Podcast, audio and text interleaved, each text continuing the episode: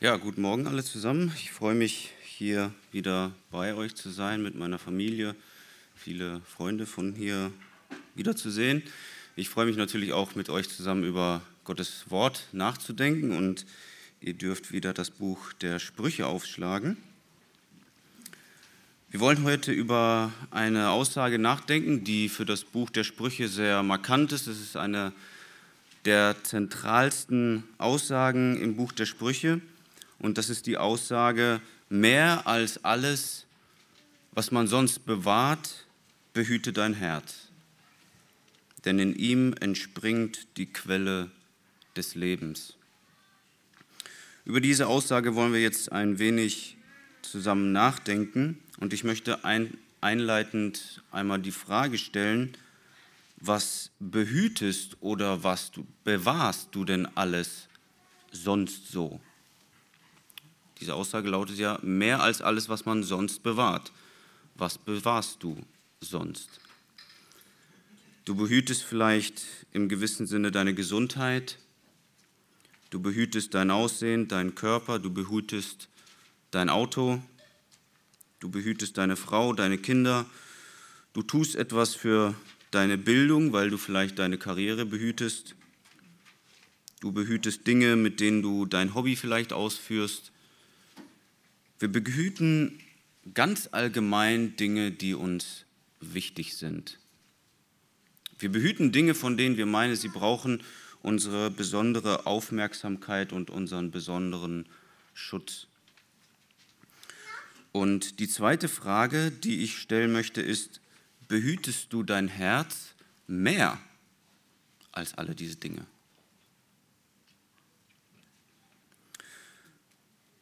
Mein Ziel mit dieser Predigt ist, dass uns die Priorität dieser Aufgabe neu bewusst wird, so wie Salomo es in dieser Erziehungsrede macht, in, mit der er seinen Sohn erziehen möchte. Und wir dürfen diese die Erziehungsrede Salomos zusammen zum einen als Erziehungsrede an uns persönlich sehen und wir dürfen auch natürlich von Salomo lernen, wie er mit seinem Sohn umgeht, wie er seinen Sohn erzieht. Da dürfen wir als Eltern besonders von profitieren. Und ich möchte mit uns zusammen einmal diesen Text lesen. Ihr dürft Sprüche Kapitel 4 aufschlagen. Ich lese ab Vers 20 bis 27. Sprüche 4 ab Vers 20. Da schreibt Salomo, Mein Sohn, auf meine Worte achte, meinen Reden neige dein Ohr zu, lass sie nicht aus deinen Augen weichen, bewahre sie im Inneren deines Herzens. Denn Leben sind sie denen, die sie finden, und Heilung für ihr ganzes Fleisch. Mehr als alles, was man sonst bewahrt, behüte dein Herz, denn in ihm entspringt die Quelle des Lebens. Lass weichen von dir die Falschheit des Mundes und die Verdrehtheit der Lippen entferne von dir. Lass deine Augen geradeaus blicken und deine Blicke gerade vor dich gehen. Gib Acht auf die Bahn deines Fußes und alle deine Wege seien geordnet. Bieg nicht ab zur rechten noch zur linken. Lass weichen deinen Fuß vom Bösen. Bevor wir uns jetzt mit diesem Text genauer beschäftigen, möchte ich ähm, ein anderes Thema vorweg behandeln. Und das ist die Aussage, die Salomo in Kapitel 1, Vers 7 macht. Nämlich, dass die Furcht des Herrn der Anfang der Weisheit ist. Und ich möchte das an dieser Stelle machen, weil gerade dieses Thema besonders für unseren heutigen Text von Bedeutung ist, wo Salomo seinen Sohn dazu auffordert, sein Herz mehr als alles andere zu behüten. Und wir werden feststellen, wie, wie nahe diese beiden Themen beieinander liegen. Ich habe hier in dieser Gemeinde nicht chronologisch angefangen, von vorne äh, angefangen im Buch der Sprüche zu predigen. Und das ist ein Thema, was in, in, in diesem entsprechenden Vers behandelt wird. Und für dieses Thema wichtig ist. Deswegen möchte ich mir dafür jetzt äh, erstmal etwas Zeit nehmen.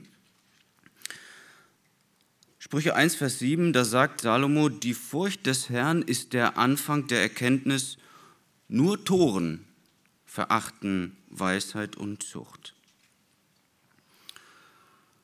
Salomo sagt in diesen Versen, dass er die Sprüche geschrieben hat, um jungen Männern Einsicht und Verständnis zu geben. Und wenn Salomo dann im Nachhinein sagt, dass die Furcht des Herrn der Anfang der Erkenntnis ist, dann muss das Ziel von Salomo mit jedem Abschnitt in diesem Buch sein, uns zur Furcht des Herrn zu bringen.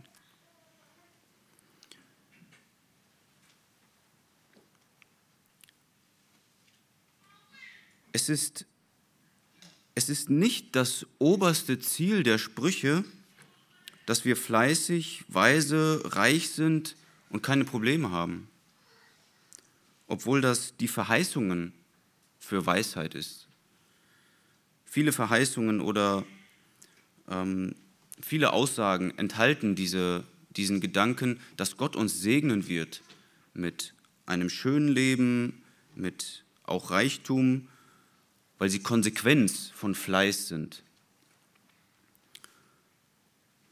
Das Endziel der Sprüche ist aber, dass wir aus unserer Gottesfurcht heraus, die Weisheit suchen, fleißig sind und so weiter. Jedes Buch in der Bibel, was wir zur Weisheitsliteratur zählen, das enthält diese Aussage, dass die Furcht Gottes der Anfang der Weisheit oder der Erkenntnis ist. Die Psalmen sagen uns das, die Sprüche sagen uns das mehrfach, das Buch Prediger sagt das und das Buch Hiob. Und ich möchte jetzt mal ein paar von diesen Aussagen aus diesen Büchern vorlesen. In Sprüche 9, Vers 10 lesen wir, die Furcht des Herrn ist der Anfang der Weisheit und die Erkenntnis des Heiligen ist Einsicht. Sprüche 15, Vers 33, die Furcht des Herrn ist die Schule der Weisheit und der Ehre geht Demut voraus. Prediger 12, Vers 13, Lasst uns die Summe aller Lehre hören. Fürchte Gott und halte seine Gebote, denn das macht den ganzen Menschen aus. Hiob 28, Vers 28.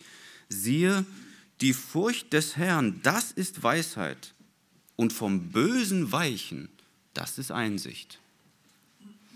Psalm 111, Vers 10. Die Furcht des Herrn ist der Anfang der Weisheit, sie macht alle einsichtig, die sie befolgen. Sein Ruhm bleibt ewiglich bestehen.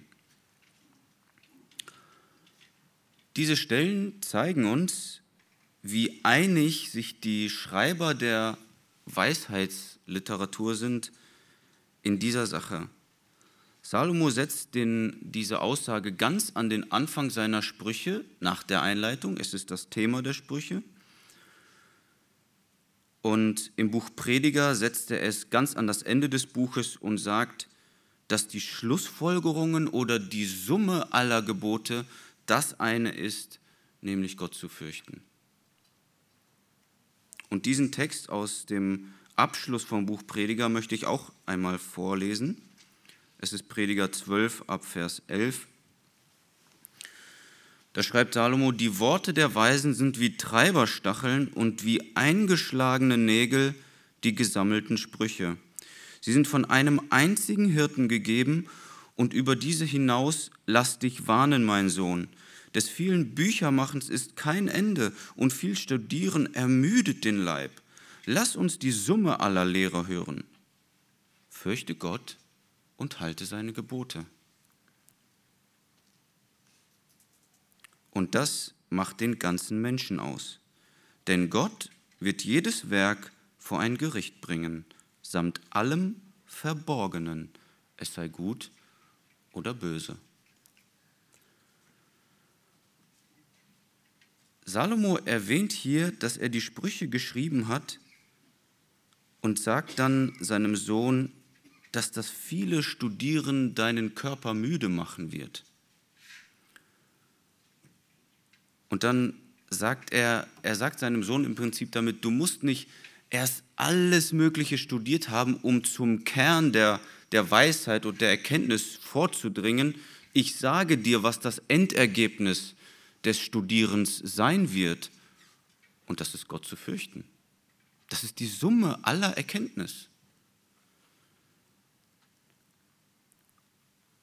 Und weil Salomo hier auch auf die Sprüche Bezug genommen hat, ist das auch das Ziel der Sprüche, uns zur Furcht Gottes zu bringen.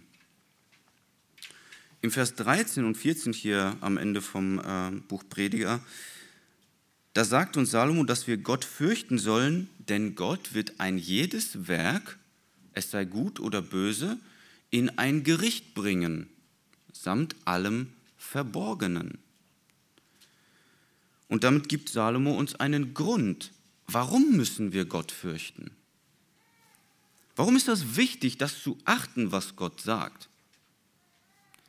weil Gott derjenige ist, der am Ende deines Lebens ein Urteil über das sprechen wird, was du getan hast.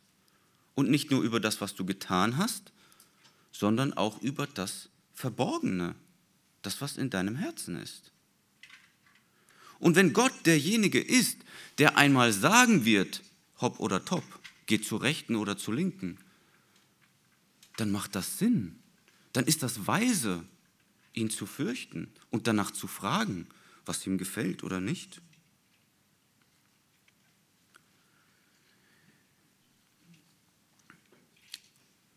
Und wenn wir darüber nachdenken, Gott zu fürchten, dann enthält das den Gedanken,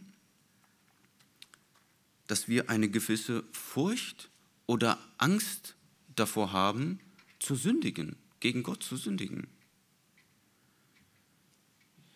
Man kann denken, die Angst vor dem Gericht Gottes soll uns davor zurückhalten, eine Sünde zu begehen, die in meinen Augen attraktiv ist, die ich gerne begehen möchte.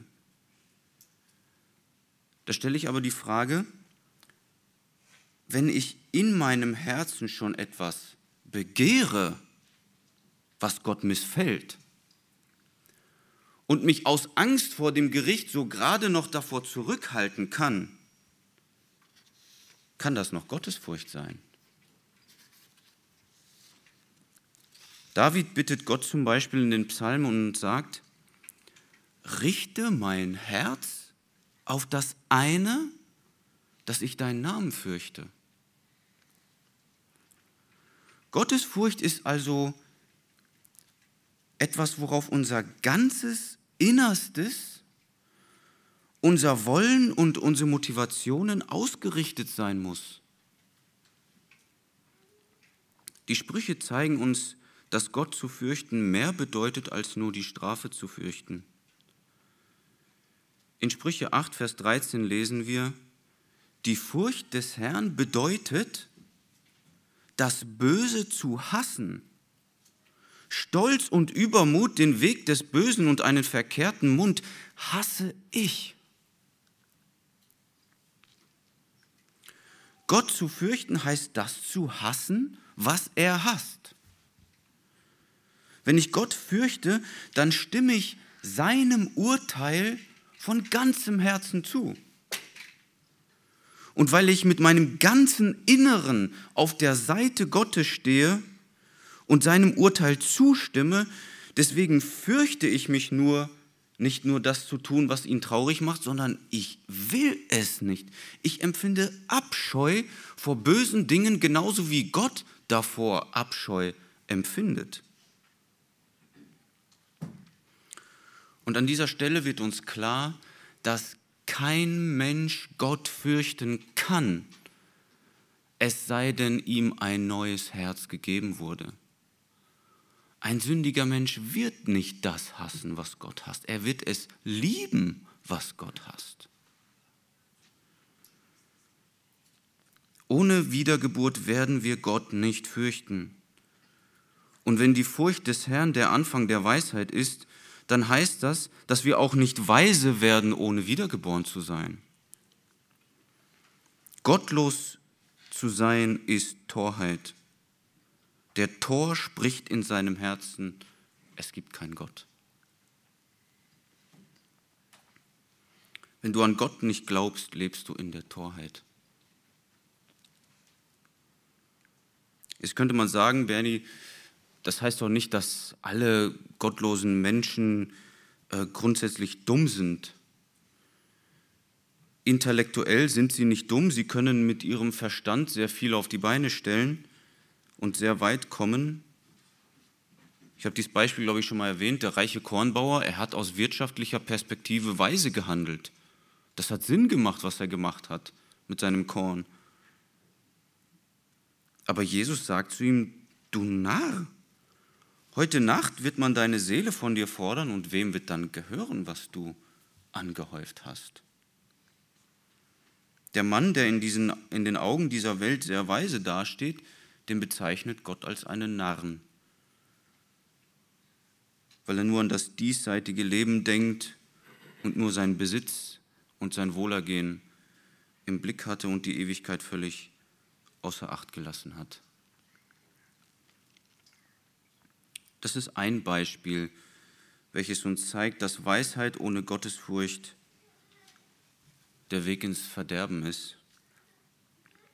Was bringt es dem Menschen, wenn er studiert, vielleicht beruflich erfolgreich ist, in den Augen dieser Welt als weise dasteht, sein Einkommen aber nur zur Sünde gebraucht und am Ende von Gott dafür verdammt wird. Was nützt es dem Menschen, wenn er die ganze Welt gewinnt und doch Schaden nimmt an seiner Seele? Gar nichts. Das ist Torheit. Salomo möchte mit den Sprüchen Weisheit und Einsicht vermitteln. Und er ermahnt seinen Sohn zum Beispiel dazu, seinem Vater zu gehorchen. Er ermahnt seinen Sohn dazu, sich nicht auf die Ehebrecherin einzulassen, was wir das letzte Mal betrachtet haben. Wenn Salomo in den Sprüchen seinen Sohn dazu ermahnt, dann ist das weise, den Eltern zu gehorchen. Das ist wirklich weise.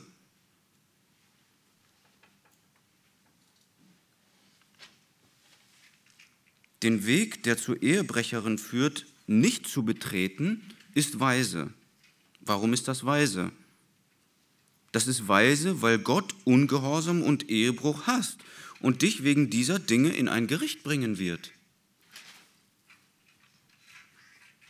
Und wenn es dich nicht interessiert, was Gott im Gericht zu deinem Leben sagen wird, weil du ihn nicht fürchtest, was für eine Grundlage hast du dann, der Weisung Gottes zu folgen?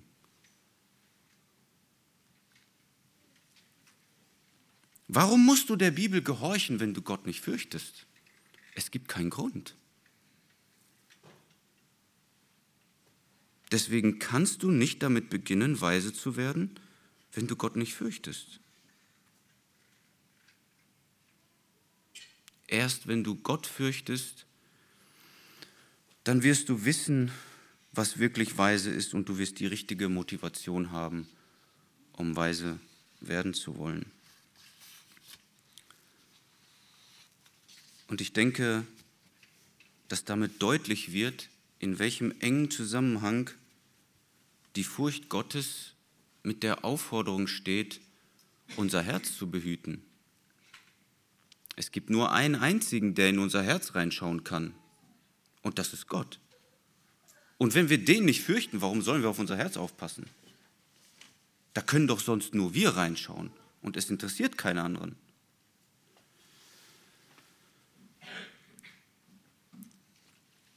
Wir kommen damit jetzt zu unserem Text in Kapitel 4, Vers 20. Und das Hauptanliegen oder die Hauptermahnung ist, wie gesagt, die Aussage, behüte dein Herz. Und ich möchte jetzt mit euch ein wenig darüber nachdenken, was das eigentlich bedeutet, sein Herz zu behüten. Salomo beginnt seine Erziehungsrede hier im Kapitel 4, Vers 20, wie jede andere Erziehungsrede und sagt, mein Sohn, auf meine Worte achte, meinen Reden neige dein Ohr zu, lass sie nicht aus deinen Augen weichen, bewahre sie im Inneren deines Herzens. Denn Leben sind sie denen, die sie finden, und Heilung für ihr ganzes Fleisch.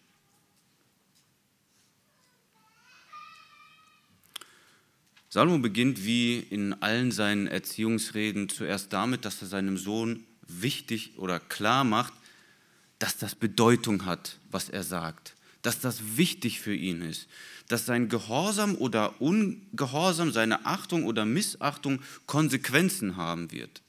Er zeigt ihm jedes Mal die Frucht des Ungehorsams und den Lohn des Gehorsams der Gebote der Eltern gegenüber. Und er sagt hier, Leben sind sie denen, die sie finden, und Heilung für ihr ganzes Fleisch. Bewahre sie im Inneren deines Herzens. Hier haben wir schon diesen Gedanken des Bewahrens. Du musst die Worte deiner Eltern in deinem Herzen bewahren.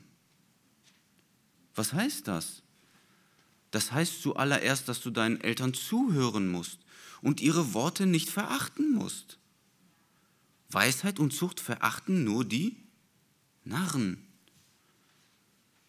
Und wenn Salomo sagt, bewahre meine Worte in deinem Inneren, das heißt, du gibst dir Mühe, sie dir zuallererst zu merken.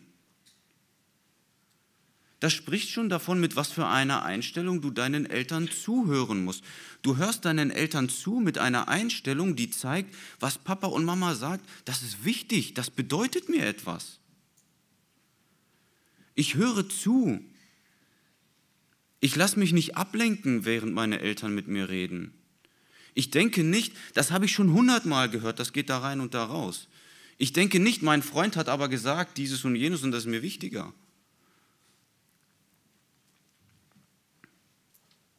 Und ich tue etwas dafür, dass ich diese Dinge behalte und umsetze. Das heißt bewahren.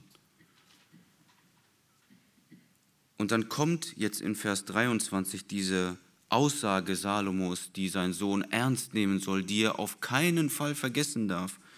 Vers 23, mehr als alles, was man sonst bewahrt, behüte dein Herz, denn in ihm entspringt die Quelle des Lebens. Ich möchte jetzt im Folgenden erstmal zuerst zeigen, was diese Aussage eigentlich inhaltlich bedeutet. Was erwartet Salomo hier von seinem Sohn?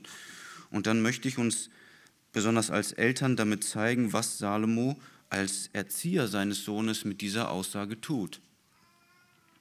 Und ich möchte zuerst auf unsere Verantwortung zu sprechen kommen,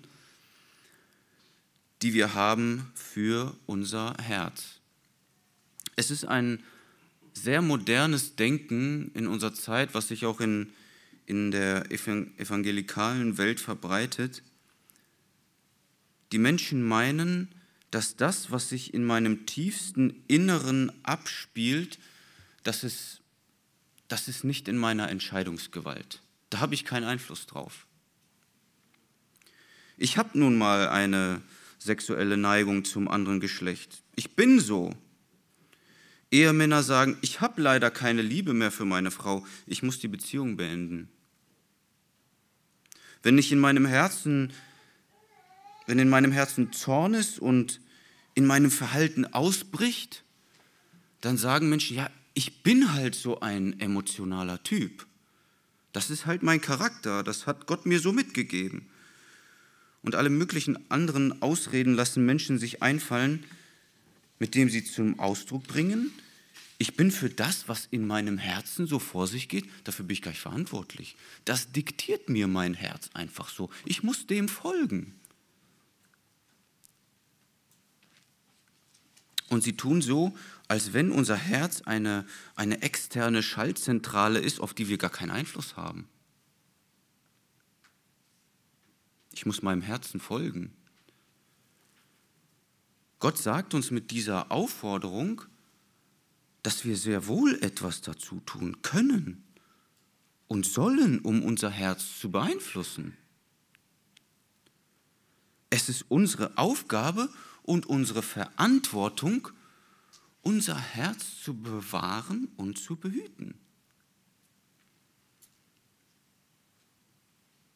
Sein Herz zu behüten oder zu bewachen heißt, gewisse Einflüsse nicht in unser Herz hineinzulassen. Es heißt, uns gewissen Einflüssen nicht auszusetzen.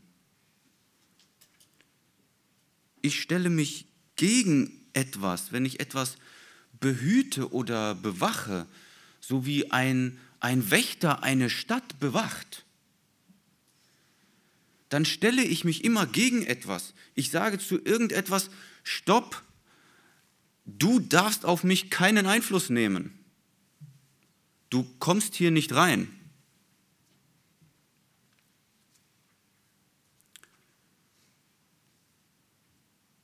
Ich schaue mir nicht jeden Film an, weil ich weiß, dass diese Gedanken in meinem Herzen Gefallen an der Sünde wecken können.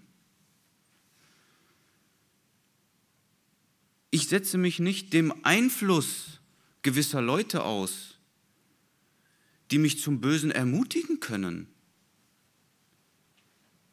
Ich setze mich nicht dem aus, dass ich vielleicht Ansehen in, diesen, in, in, in den Augen gewisser Leute gewinne und damit Gebote Gottes übertrete.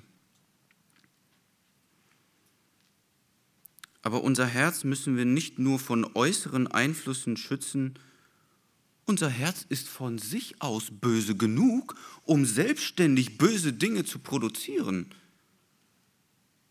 Wir haben das vorhin in der Schriftlesung gehört, wo Jesus zu den Pharisäern sagt, denn aus dem Herzen kommen böse Gedanken, Mord, Ehebruch, Unzucht, Diebstahl, falsche Zeugnisse, Lästerungen.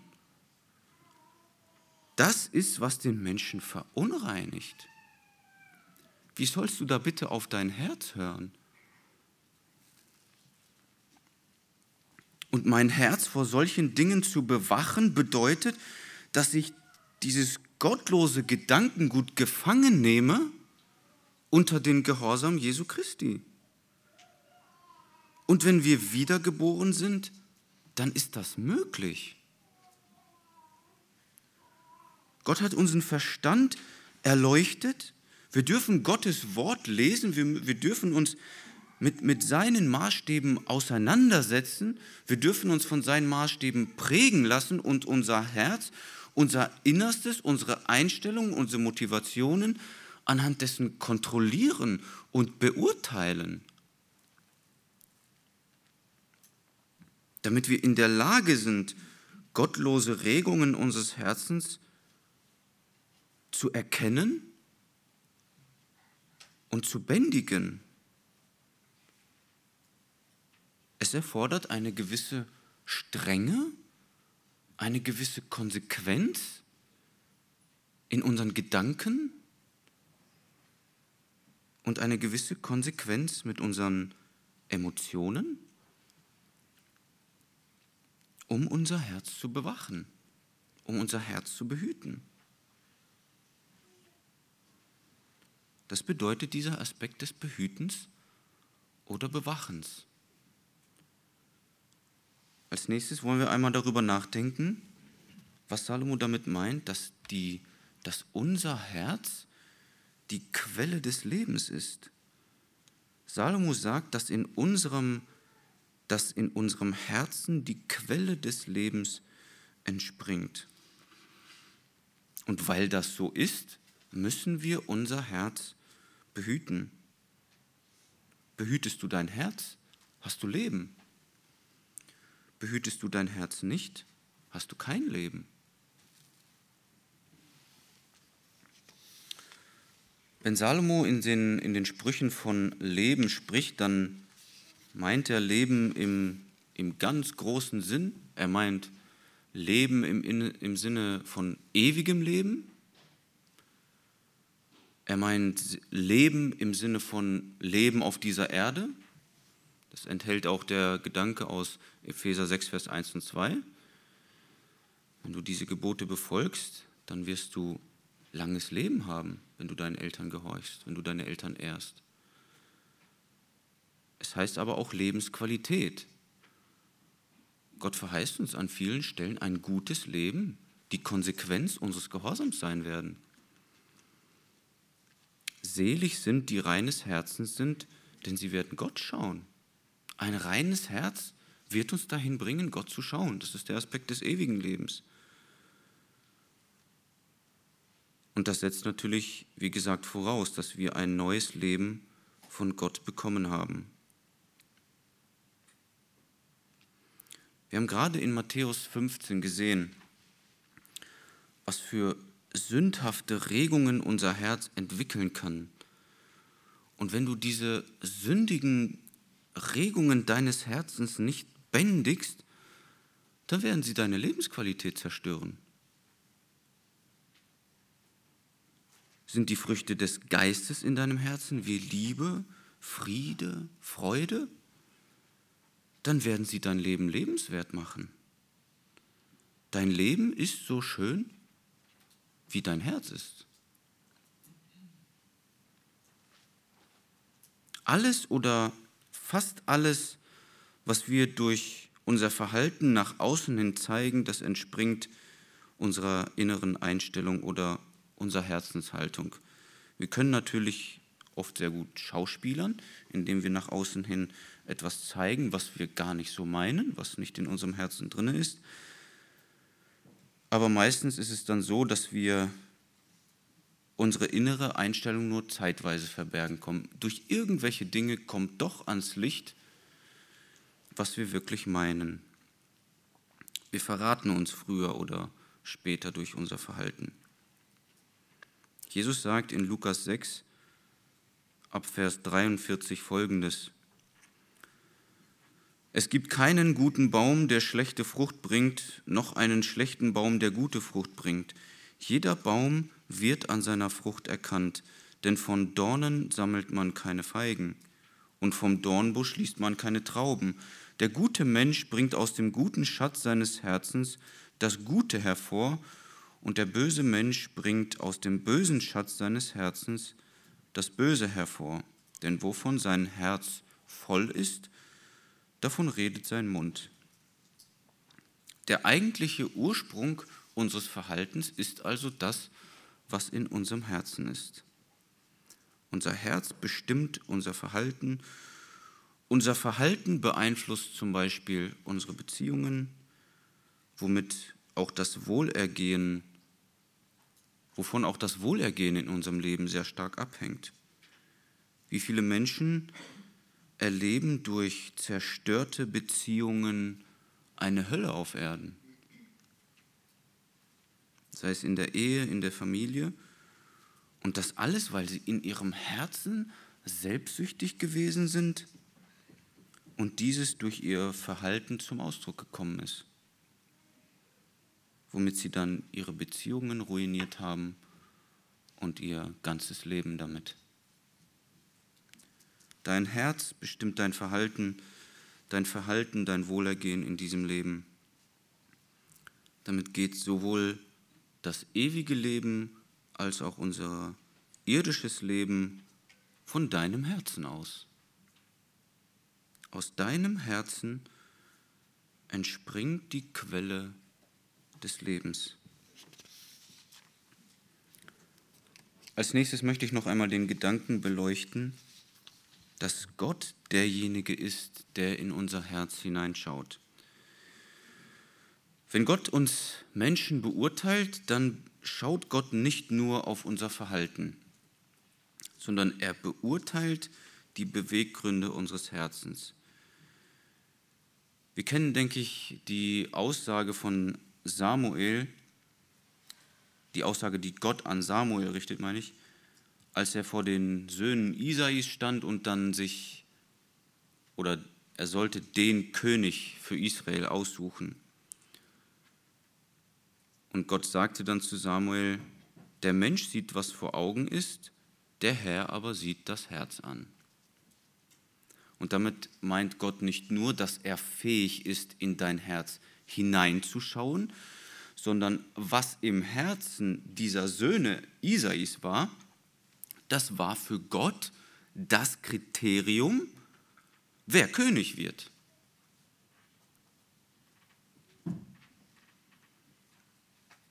Gott beurteilt unser Herz.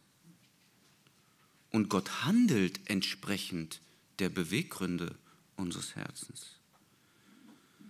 Als David mit Bathseba die Ehe gebrochen hatte und dann der Prophet Nathan ihn überführte, da betet David in Psalm 51, Vers 8 und sagt, siehe, du verlangst nach Wahrheit im Innersten, so lass mich im Verborgenen Weisheit erkennen.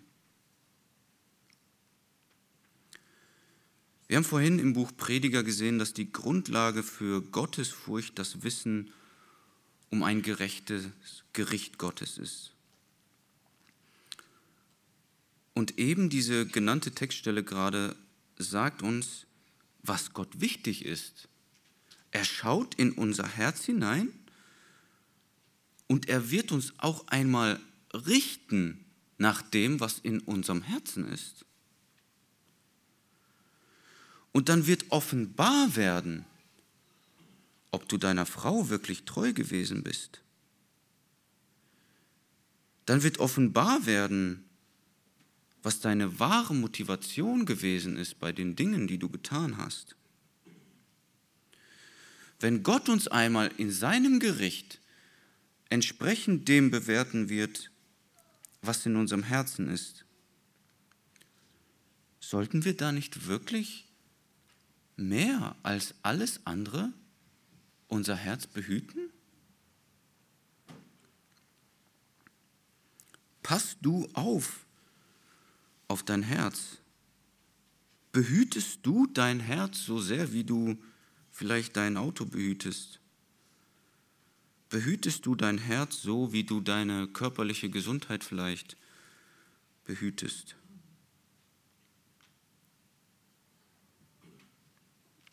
Wir passen sehr genau darauf auf, dass unsere Kinder keinen Kratzer in den Lack unseres Autos machen. Aber passen wir genauso gut darauf auf, dass in unserem Herzen kein Zorn entsteht. Oft weil unsere Kinder einen Kratzer in den Lack machen, kommt Zorn in unserem Herzen hervor.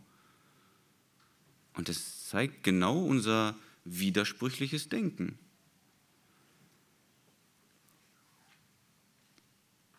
stehst du wie ein Wächter vor deinem Herzen und verbietest du jedem unzüchtigen Gedanken den Zugang zu deinem Herzen. Das bedeutet es, unser Herz mehr als alles andere zu behüten. Es gibt einen einzigen, der in dein Herz hineinschauen kann, und das ist Gott. Es gibt niemand anderen was in deinem Herzen vor sich geht, das ist eine Sache zwischen dir und Gott. Da können oft sehr, da können oft andere Menschen nicht hineinschauen. Und wenn es dich nicht interessiert, was Gott zu deinen Einstellungen zu sagen hat, dann hast du keine Grundlage dafür, dein Herz zu behüten. Wenn du Gott nicht fürchtest, warum sollst du dein Herz behüten? Aber wenn du Gott fürchtest und um seine Heiligkeit und seine Gerechtigkeit weißt, wenn dir bewusst ist, dass dein ganzes Innerstes vor ihm wie ein aufgeschlagenes Buch ist, wie ein Film läuft vor seinen Augen ab, was sich in deinem Herzen abspielt. Wenn dir das bewusst ist und wenn du Gott fürchtest, dann hast du Grund und Motivation, auf dein Herz zu achten. Im Folgenden möchte ich jetzt kurz zeigen, anhand der nächsten Verse, was die Frucht eines behüteten Herzens ist. Und Salomo sagt in Vers 24, Tu hinweg von dir die Falschheit des Mundes und verdrehte Rede seien fern vor dir. Salomo sagt uns, dass wir unser Herz mehr als alles andere behüten sollen und sagt dann als nächstes im Anschluss, dass er verkehrte und verdrehte Rede ablegen soll. Und das ist eine, eine zusammenhängende Ermahnung Salomos an seinen Sohn, genauso wie Jesus gesagt hat, dass der Mund redet, wovon das Herz voll ist, so sehen wir auch hier, dass aus einem aufrichtigen Herzen keine falsche und verdrehte Rede kommt. Weiter ab Vers 25 lass deine Augen gerade ausschauen und deine Blicke auf das gerichtet sein, was vor dir liegt. Mache die Bahn für deinen Fuß gerade und alle deine Wege seien bestimmt. Weiche weder zur rechten ab noch zur linken. Halte deinen Fuß vom Bösen fern. Wenn wir unser Herz behüten, wie gerade beschrieben, dann wird sich das in unserem Verhalten äußern, indem wir keine faulen Kompromisse eingehen, sondern in unserem ganzen Handeln geradlinig und konsequent sind. Ich möchte das an einem Beispiel veranschaulichen und das ist das Beispiel von Daniel und seinen Freunden. Wir lesen im Buch Daniel ganz zu Anfang, wo Salomo, äh, wo Daniel sich als junger Mann etwas in seinem Herzen vorgenommen hat. Daniel hat sich vorgenommen, sich mit der königlichen Speise des Königs nicht zu verunreinigen.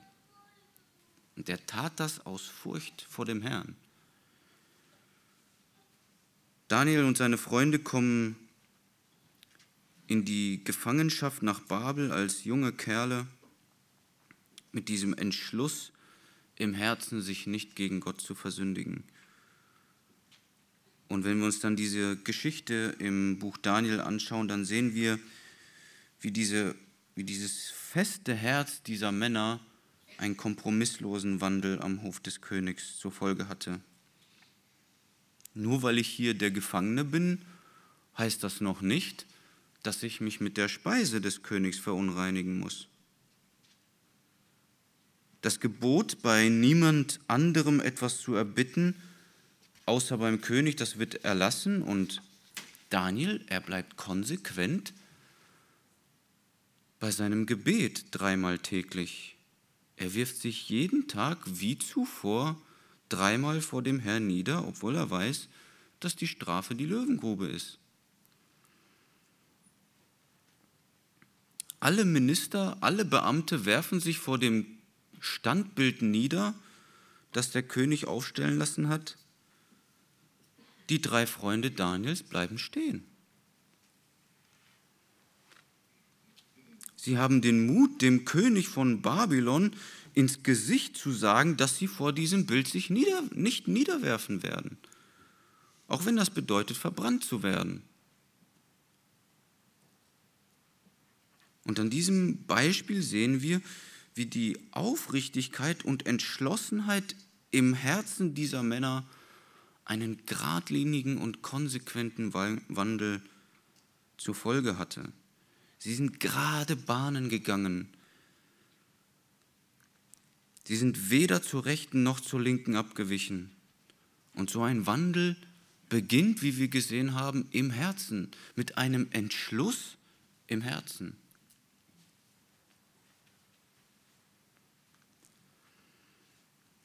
Ich wünsche uns diese Gradlinigkeit in unserem Herzen. Ich wünsche uns diese Konsequenz eines Wächters, der konsequent entscheidet und geradlinig entscheidet, was in mein Herz hinein darf, wie mein Herz sich verhalten oder regen darf, was es sich wünschen darf, was es, was es für Emotionen hervorbringen darf, damit wir geradlinige Christen sind. Bevor ich schließe, möchte ich jetzt, wie gesagt, noch einmal darauf zu sprechen kommen, was Salomo als Vater seiner Söhne mit dieser Ermahnung tut. Wir haben jetzt gesehen, was es bedeutet, sein Herz zu behüten. Und wir wollen jetzt einmal beobachten, wie Salomo hier mit dieser Aussage in der Erziehung vorgeht. Wenn wir als Eltern unsere Kinder konfrontieren, dann können wir uns darauf beschränken, ihr Verhalten anzusprechen. Du sagst deinem Kind einfach, hör auf damit, das darfst du nicht, wenn du das noch einmal machst, dann hat das Konsequenzen. Und wenn wir wirklich so konsequent sind, dann werden unsere Kinder wissen, okay, Papa macht, was er sagt, und wenn ich es noch einmal tue, wird dieses oder jenes passieren, also lasse ich es lieber sein. Was dein Kind dabei für eine Herzenseinstellung zu dieser Sünde hat, bleibt damit erstmal unangesprochen. Du kannst einen Schritt weiter gehen und du kannst mit deinem Kind darüber reden, was in seinem Herzen vorgegangen ist, als es gesündigt hat. Dein Kind ist vielleicht nicht bereit zu teilen, es möchte alles für sich haben und du sagst deinem Kind, dass es sehr lieblos den Geschwistern gegenüber ist. Du kannst dein Kind fragen, was wünschst du dir denn von deinen Geschwistern? Findest du das schön, wenn deine Geschwister mit dir so umgehen? Dann werden sie das vielleicht verneinen. Und dann kannst du deinem Kind zeigen, wie habsüchtig und egoistisch es ist, so zu handeln. Und du kannst deinem Kind bewusst machen, dass Gott solch eine Herzenseinstellung hast. in einem jungen Alter, da sind unsere Kinder noch nicht in der Lage, diese, diese verdorbenen Eigenschaften unseres Herzens zu erkennen. Sie folgen ihr meistens einfach. Aber indem wir als Eltern das erkennen und es unseren Kindern klar machen, wir nehmen für das Herz unserer Kinder die Rolle des Hüters ein. Wir müssen erkennen was unsere Kinder in ihrem Herzen zulassen und dann unseren Kindern zeigen, was sie gerade in unserem Herzen, in ihrem Herzen zugelassen haben. Das ist aber noch nicht das letztendliche Ziel unserer Erziehung, weil wir Eltern, wir werden nicht immer die Hüter der Herzen unserer Kinder bleiben können. Unsere Kinder werden größer, sie werden irgendwann nicht mehr in unserem Einflussbereich sein und wir müssen unseren Kindern beibringen, selbst die Regungen und Einstellungen ihres Herzens zu erkennen. Und wir müssen unseren Kindern beibringen, selbst Hüter ihrer eigenen Herzen zu werden. Das ist genau das, was Salomo hier mit seinem Sohn macht das ist eine Aufforderung eines Vaters an seinen Sohn, der sagt, mein Kind, pass auf dein Herz auf. Das darfst du deinem Kind genau so sagen. Erklär deinem Kind, was das bedeutet. Er nimmt seinen Sohn hier in die Verantwortung, selbst auf sein Herz acht zu haben. Und das ist das eigentliche Ziel unserer Erziehung. Wir stellen unsere Kinder vor die Gebote Gottes und sagen unserem Kind, hör mal, Gott guckt in dein Herz rein. Und du wirst für das, was in deinem Herzen vor sich geht, dafür wirst du dich vor Gott verantworten müssen. Gott hasst dieses und Gott hasst jenes.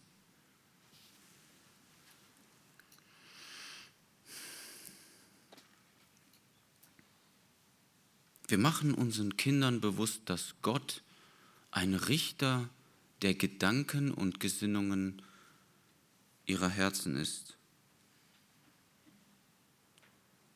Und deswegen müssen wir genauso wie Salomo es mit seinem Sohn getan hat, unsere Kinder dahin erziehen, dass sie es lernen, ihr Herz zu behüten.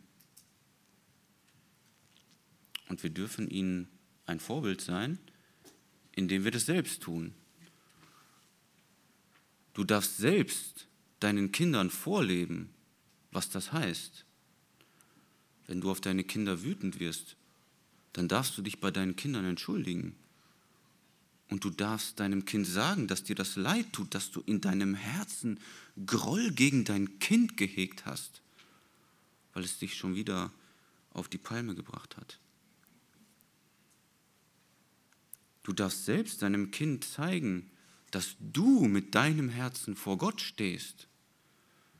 Und wenn du in deinem Herzen Dinge zulässt, die Gott nicht gefallen, dann reagierst du darauf. Du behütest dein eigenes Herz, weil du Gott fürchtest. Amen.